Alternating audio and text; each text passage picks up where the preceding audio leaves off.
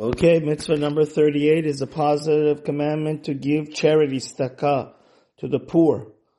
As the Torah says, you shall surely open your hand, and the Chachamim of blessed memory um, say you shall surely open even many times, up to a hundred times. The Torah says further, you should uphold your brother and the stranger that he may live along with you. And it is stated that your brother may live along with you. Many times in the Torah talks about charity. One who has, one must give charity according to the suitable needs of the poor person to see what he's lacking. For example, he has no clothes, you give him clothing and so on and so forth. If the donor's means are not enough to solve the poor person's problem, give as much as you can. And even a poor person who is sustained by char- charity should give charity to others because the goal of the Torah is to make us a giver, not a taker. A poor person that is related to you takes precedence over everybody else. For example, the poor people of your own family and house take precedence over the poor people of your town. The poor people of your town take precedence over poor people of another town.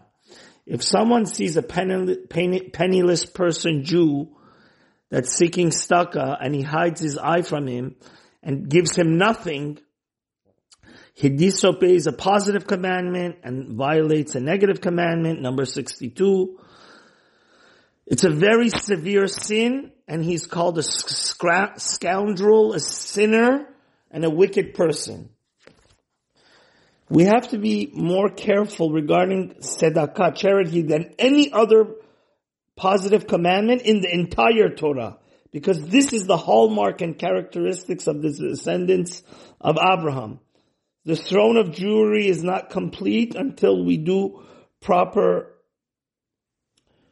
um, tzedakah, as it says, Sion b'mishpat tivadeh v'shaveh b'staka.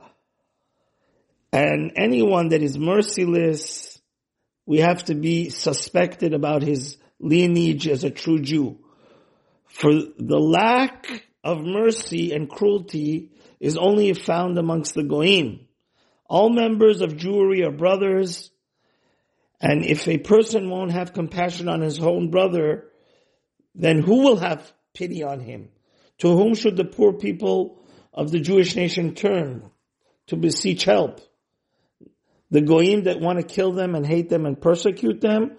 So their eyes is only turns to their fellow brothers and sisters, the Jews.